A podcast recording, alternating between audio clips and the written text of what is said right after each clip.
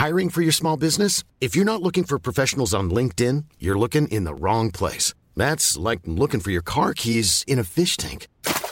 LinkedIn helps you hire professionals you can't find anywhere else, even those who aren't actively searching for a new job but might be open to the perfect role. In a given month, over 70% of LinkedIn users don't even visit other leading job sites. So start looking in the right place. With LinkedIn, you can hire professionals like a professional. Post your free job on linkedin.com slash people today.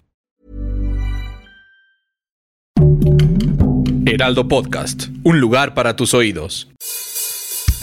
Literal de Latin Literalis, que se apega a su sentido exacto, porque nadie es literal y ninguna idea es estática, aquí lo cuestionamos todo.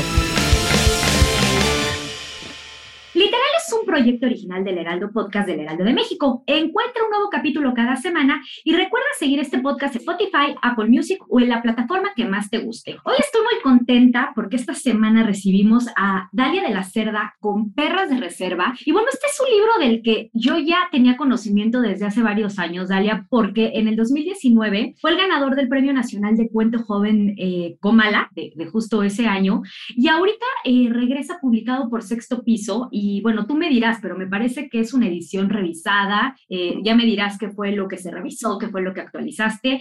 Y pues nada, bienvenida. ¿Cómo estás, Dalia? Muy bien, muchas gracias por la invitación.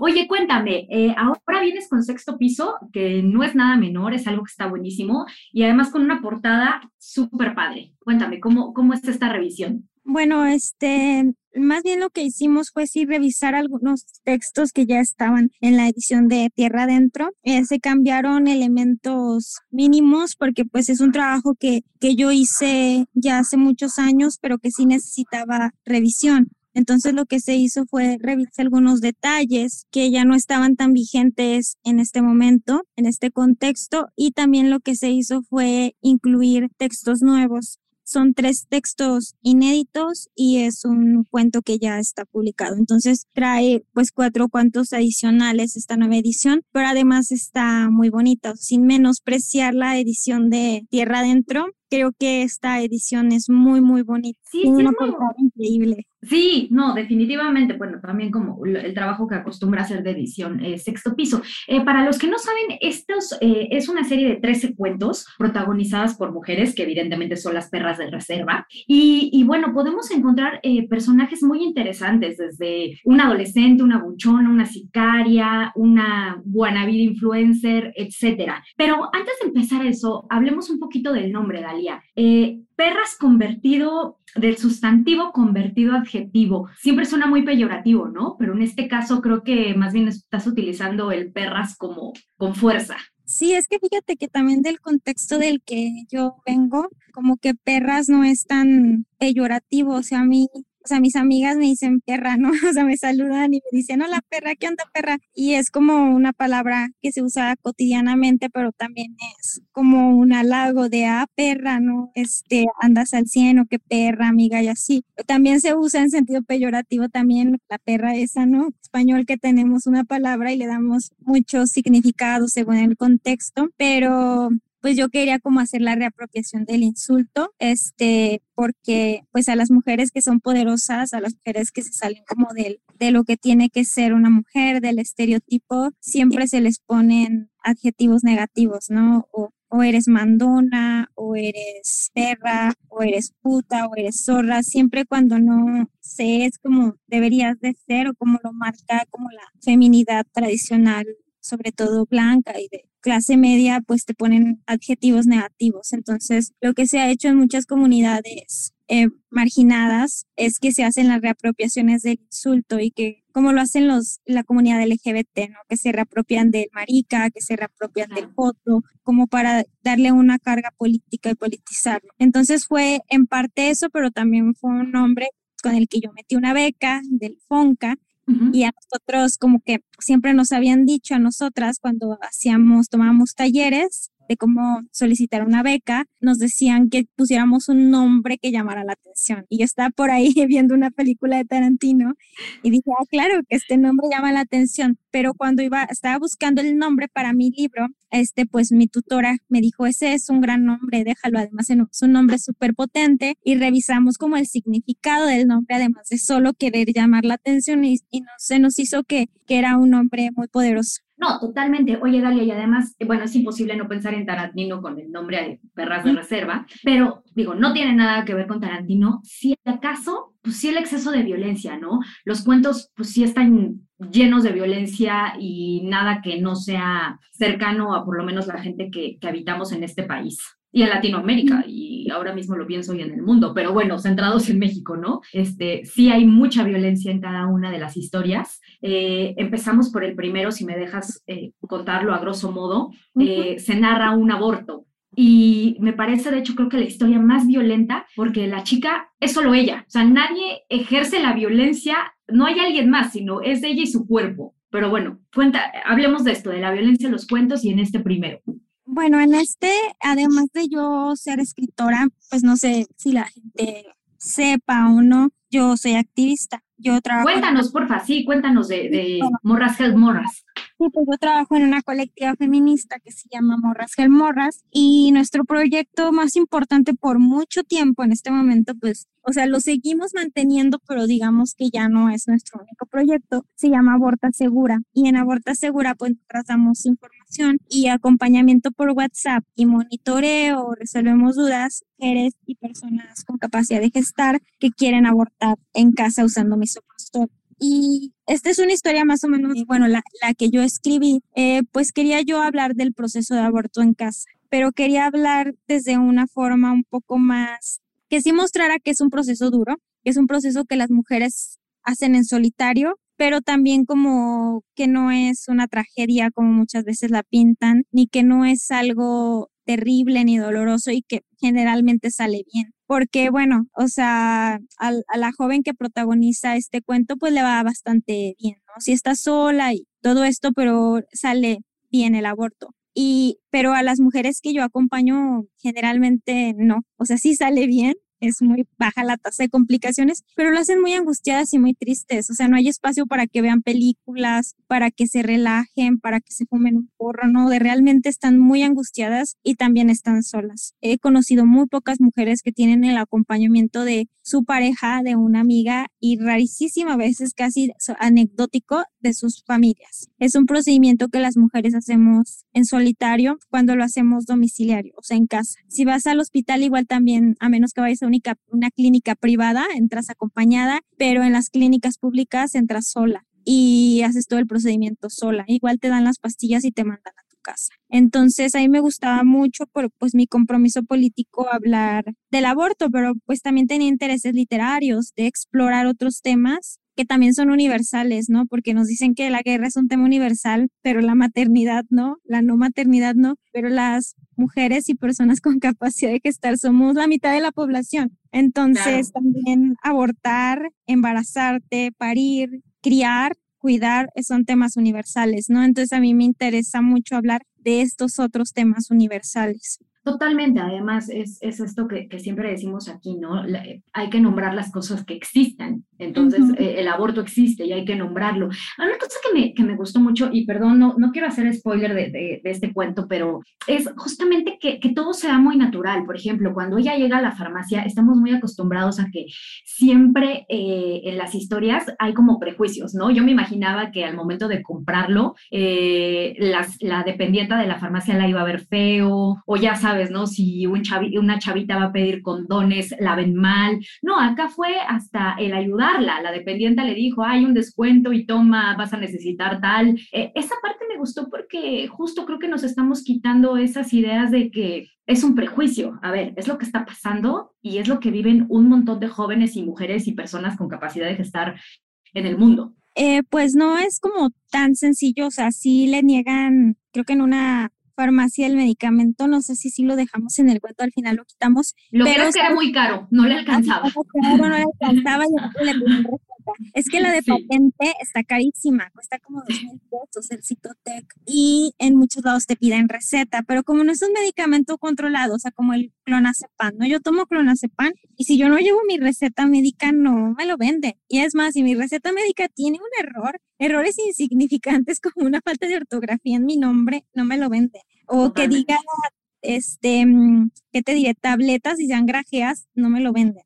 Entonces el misoprostol no está controlado, depende del criterio de la persona que esté al frente de la farmacia. Pero acá en CIMI ocurre un fenómeno interesante y es que en CIMI les dan comisiones por ventas. Entonces, por eso cuando tú vas en CIMI te dicen, tenemos vitaminas y tenemos esto y tenemos lo otro, y te tratan súper bien y te ofrecen un montón de cosas. Yo siempre que voy regreso con protector solar, un montón de cosas. Entonces, a mí varias chicas me han contado que van por el misoprostol y les ofrecen el ibuprofeno porque saben que lo van a querer para abortar y saben que van a ocupar el ibuprofeno. Entonces se me hizo muy cool eso y porque también es un mundo ideal, yo quisiera que así de fácil lo vendieran. Porque pues, recientemente creo que hoy sí me llegó un caso de una chica que me dijo que fue al Walmart y que pidió el misoprostol y la dependienta la trató súper mal, o sea que la, le dijo así que, o sea que se puso a decirle de cosas y que metió su queja y todo pero sí sigue pasando que te prejuzgan un montón. Nada más que yo sí quería como mostrar una cara mucho más amable del aborto, porque yo espero que un día podamos ir hacia la farmacia por misoprostol y las señoras no nos juzguen y nos digan, mira, llévate el té, llévate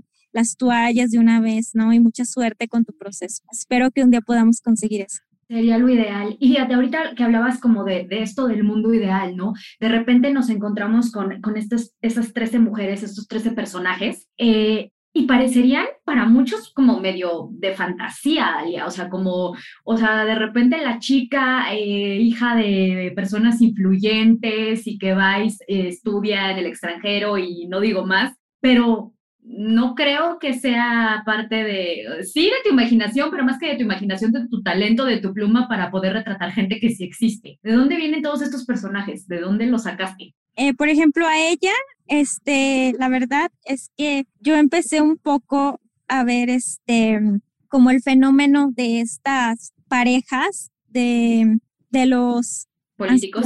Gobernador, ajá. Y sabes que yo escribí este cuento antes del fenómeno de Mariana. Entonces, ahora que está Mariana, todo el mundo me dice, Mariana. Mariana Monterrey. Mariana, sí, ajá, Mariana Fosfo. Entonces, o sea, no, pero yo empecé a ver como que cada vez había más mujeres, como Michelle Obama, por ejemplo, ¿no? Que se mostraba súper humana y que obviamente no, o sea, a mí me gusta mucho Michelle Obama, me cae muy bien, pero obviamente detrás de ella hay todo un equipo que les, les hace pues como un diseño de imagen para que sean las compañeras idóneas y generen pues eh, generen empatía hacia sus parejas, ¿no? Entonces se me hizo como muy interesante este fenómeno de estas mujeres que ahora con las redes sociales em, pues son además... Toman fuerza. ¿no? Ajá, y toman fuerza y posicionan a sus, a sus parejas, porque pues si Samuelito ganó fue por, por ella, por Mariana. Y realmente, o sea, yo debo confesar que yo la sigo en redes sociales por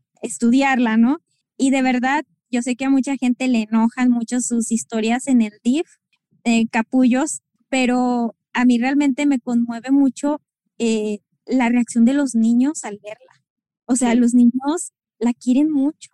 Y, y, no es casual que la gente que la maneja grabe la reacción de los niños cuando la ven. En, y que es, esos, esos fragmentitos donde los niños están felices de verla y la abrazan y se emocionan, sean los que viralizan muchísimo, ¿no? Como para que digamos, ay, no, pues sí es superficial, sí ha hecho cosas bien malas, pero ve cómo la quieren. O sea, a mí me conmueve que yo soy como un ogro, imagínate a la demás gente. Entonces, me parece que son mujeres que aunque las vemos muy tontas, muy superficiales, realmente son muy brillantes y hay que analizarlas críticamente con sus matices y es lo que quise digamos, hacer con este personaje, ¿no? Como todos estos personajes como la gaviota, como Michelle Obama, como todas estas que se están posicionando como influencers, ¿no? Ahí ya tienes un análisis de Merkel muy interesante también, porque bueno, en política nada es casualidad. No, nada, o sea, todo, o sea, no, no hay publicidad mala, o sea, todo, o sea, simplemente no es casualidad que Marcelo me salió un TikTok de él diciendo que está escuchando BTS y que está Ah. súper BTS. O sea, yo dije, genio, eres un genio del marketing político. Y a todas, obviamente, el, el ARMY, yo diciéndole, tráelo, tráelo. Y le contestó a una y le puso, tal vez. Y yo dije, claro, o sea, no es tonto, sabe bien manejar su imagen política. Ay, bueno, Marcelo, ni sabes, ya están a punto de desaparecer la banda. Pues, pero vi, me llamó la atención. No, por supuesto. Oye, ahorita, por ejemplo, e- ese personaje, ¿no? Que, que es esta mujer que nació en, en el poder, que, que sus, sus eh, abuela, bisabuela fueron precursoras del sufragio en México y todo eso, y que ella decide hacerse un lado y ser la esposa de, ¿no? Por eso el ejemplo de Michelle Obama. Eh, pero a mí me gusta este personaje porque al final también es parte del feminismo. O sea, eh, el decidir qué, papel quieres jugar y cómo quieres vivir tu vida. Entonces, de repente ella sí puede ser muy criticada, ahí mismo lo dices en el cuento. Bueno, y ahorita hablamos de eso porque todos los, los personajes hablan en primera persona, lo que hace que, que te conectes más con ellos de alguna forma. El uso del lenguaje que haces también, cómo cambias de una chava fresa a una chava más este, de barrio, eso también me, me gusta mucho. Pero bueno, esto, ¿no? De que de repente ella dice, ¿qué? Pues sí, mi abuela luchó por el sufragio o porque yo pueda decidir y yo quiero decidir ser la esposa. Me encanta eso.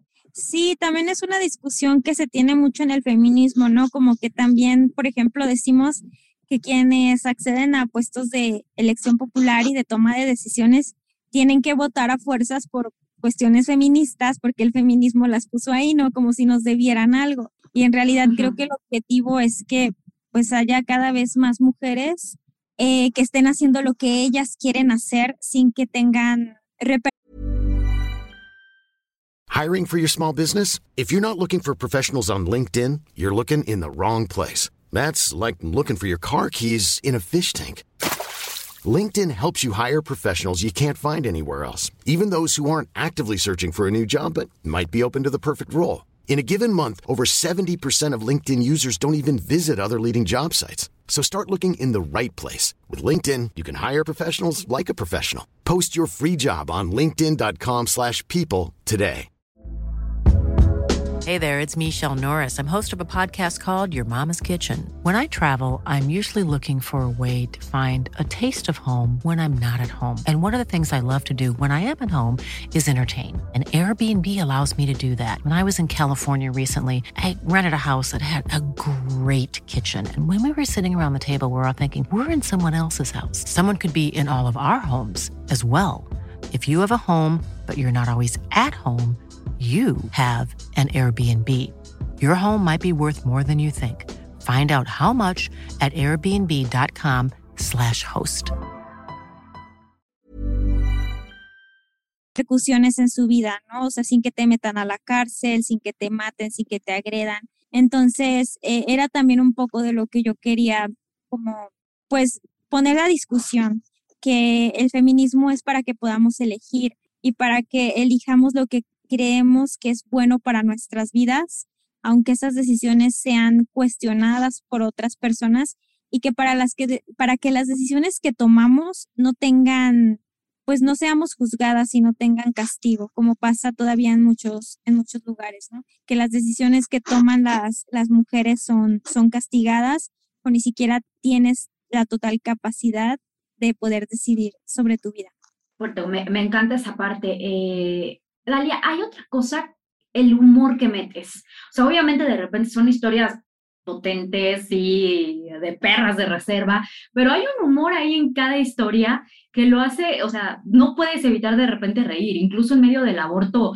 eh, eh, tienes ahí un guiño que pues, te ríes. Eh, ¿Cómo le hiciste para, obviamente ligera la lectura, lo hace más interesante, lo hace menos sufrido, pero ¿cómo, cómo no te fuiste de un lado al otro? Creo que tiene que ver con un tema de personalidad, porque yo soy muy así. Sí, es un humor negro. Ajá, sí, soy muy así. Recuerdo que una vez una amiga me dijo eh, que eh, me dijo que yo no entendía el sarcasmo. Y yo le dije, sí lo entiendo y me da risa. Y me dijo, no, no lo entiendes, te da risa porque eres cruel y te da risa porque lo tomas literal, pero no porque entiendas que es broma. Y me dejó mucho pensando. Y dije, puede ser, porque ella me que había veces que alguien me hablaba con sarcasmo y yo me enojaba muchísimo. Entonces que ella se detectó, se, se dio cuenta que yo en realidad no lo entendía, pero me daba risa porque es cruel y yo soy así, no soy como malilla.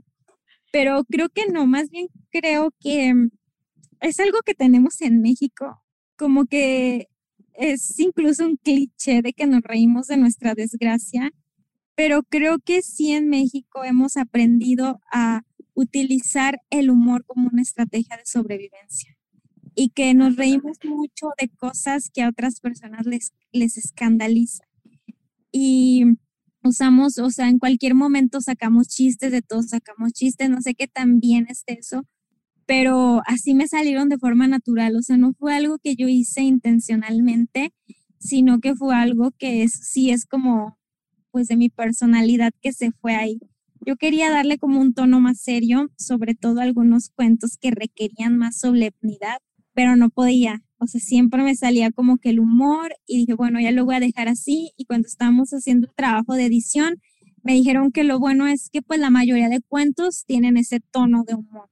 Entonces, que si hubiera unos que sí y otros que no, a lo mejor habría que trabajarlo para que pues la, la antología, el, el libro tuviera como más consistencia y todos los cuentos tuvieran como pues sí parecieran una unidad, pero no, pero eso tiene que ver sí con personalidad, que yo sí soy como muy, o sea, de hecho, por ejemplo, a, mí me pasa alguna tragedia en mi vida cotidiana y me cuesta mucho trabajo llorar, pero entro a TikTok y yo lloro un montón por desconocidos, o sea, yo lloro con lomitos rescatados, lloro con papás que reaccionan bien cuando sus hijos salen del closet, lloro con todo, pero con las cosas que me pasan. Contigo no.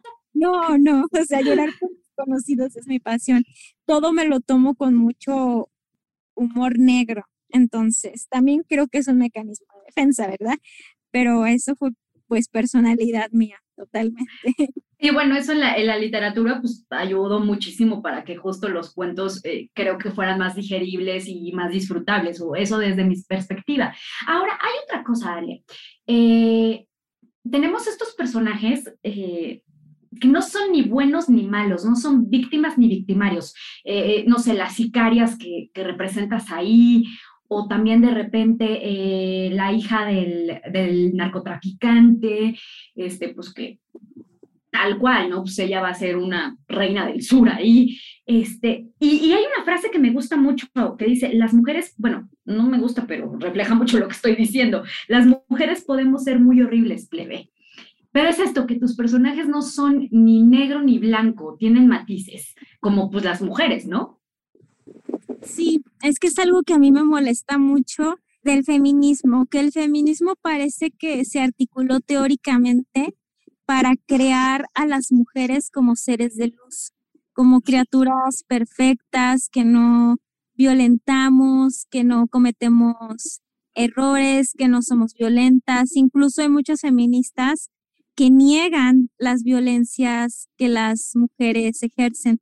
Por ejemplo, en violencias intrafamiliar, lo que se le conoce como intrafamiliar, la mayoría de mujeres que maltratan físicamente y emocionalmente a sus hijas e hijes, pues son mujeres, ¿no? claro.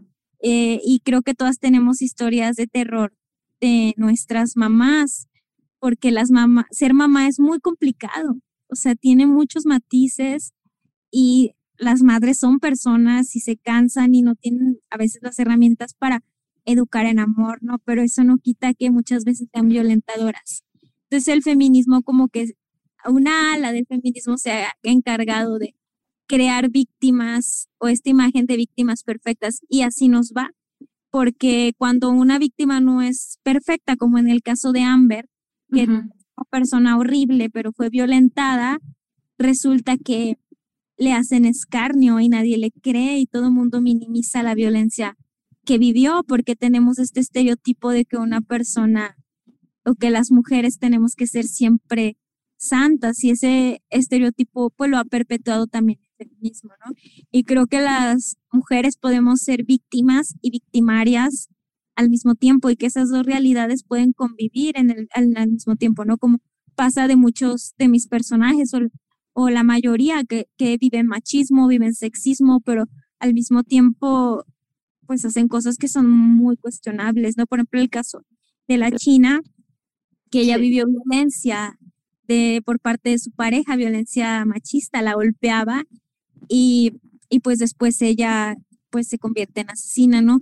Y es algo que cuando tú entrevistas a mujeres que están en conflicto con la ley, sobre todo por homicidio y todo esto, tienen una historia de violencia que desde muy pequeñas fueron violentadas, entonces pues siguen siendo víctimas y victimarias, entonces creo que debemos escribir un poco o tratar de pues, romper estos estereotipos de que somos buenas todas, pero que aunque no seamos buenas, podemos vivir violencia y tenemos derecho al, a la justicia, al acceso a la justicia.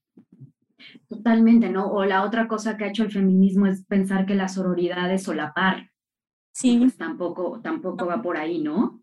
Sí. Eh, oye, a mí me encantaría que hicieras eh, algo aparte con la China. Ese personaje este, ahí su aparición, creo que, que te daría para mucho, Dalia. Estaría buenísimo que lo desarrollaras más. Fíjate que sí lo he pensado. Ahorita estoy planeando una novela, nada más que yo es que soy muy freak. Estructuro mucho, entonces aún no he escrito nada, pero estoy como estructurándola, ¿sabes? Haciendo como que personajes y todo eso. Y sí quería como incluirla a ella en esta novela para desarrollar un poco más su vida, porque así muchas personas me han dicho que les gustaría saber más como de su infancia y todo esto. ¿Cómo llegó a donde está? Cómo llegó y todo esto. Y siempre he pensado en desarrollar, de hecho pensaba incluir a varios de mis personajes en, en la novela.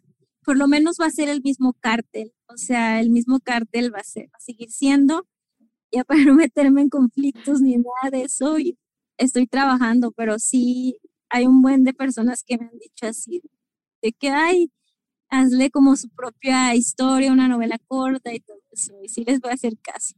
Sí, sí, por favor, hazlo. Oye, y bueno, finalmente, porque digo, podríamos hablar de cada uno, pero pues no nos da la vida y además también es como para dejar la curiosidad.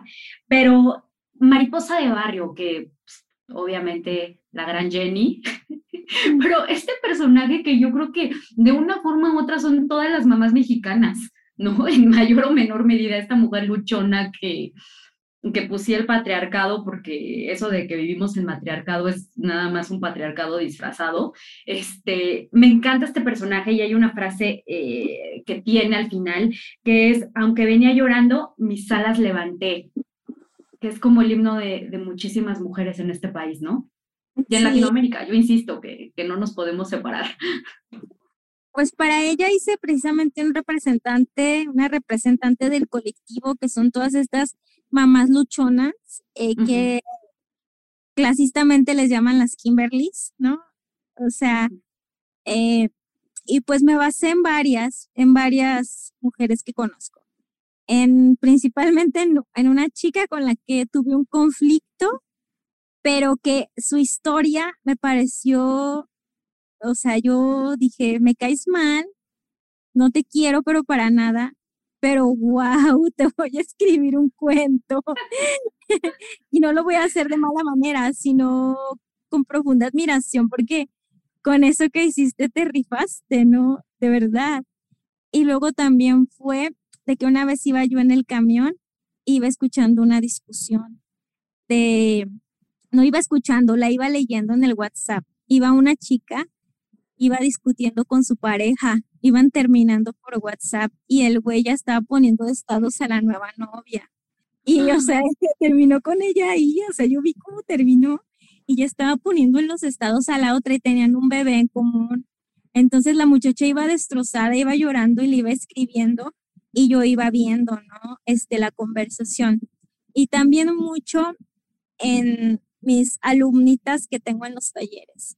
Yo doy talleres de derechos sexuales y reproductivos y son en preparatorias y secundarias y muchas veces tengo a jefas de familia ya en, mi, en mis talleres, o sea, son chicas que ya tienen hijas e hijos y están juntadas con sus parejas, pero siguen yendo a la escuela a terminar la secundaria o la prepa.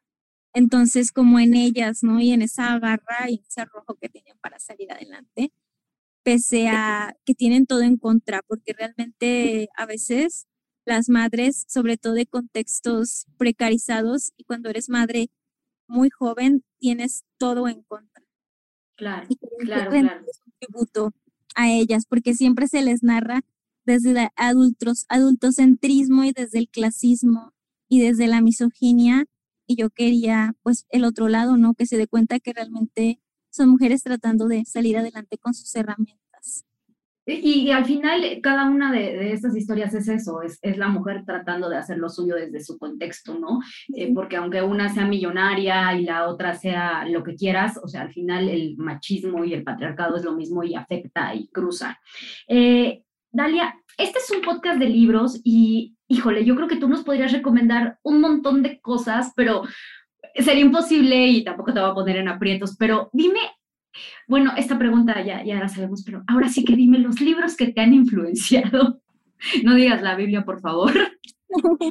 No, no pero la verdad es que sí me gustaría saber qué, qué, qué te ha llevado a estar, a, a, a, concluir, por ejemplo, en un Perras de Reserva. ¿Quién te ha influido? Es que de verdad no, no siento que, que literariamente me haya influenciado alguien en específico. Creo que más bien me influenció el contexto en el claro. que vivo, en el que he crecido, en el que convivo, y también que lo que yo había leído hasta ese momento no me hacía sentir ni representada, ni yo sentía que representaba a las mujeres de mi contexto.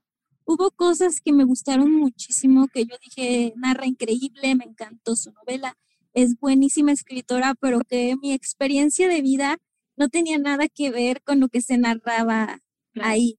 O sea, no yo poco tengo que ver con alguien que se va a estudiar a Nueva York, a vivir a Nueva York, ¿sabes? Entonces yo quería como experiencias más cercanas.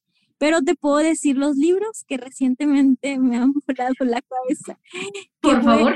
Panza de burro, eh, de Andrea Abreu. Este fue el último libro que yo dije, no lo puedo dejar de leer. Es una obra de arte, está maravilloso, es hermoso, es un libro muy, muy bonito. A mí me, me, encantó, me hizo llorar, me hizo reír. El manejo del lenguaje es extraordinario.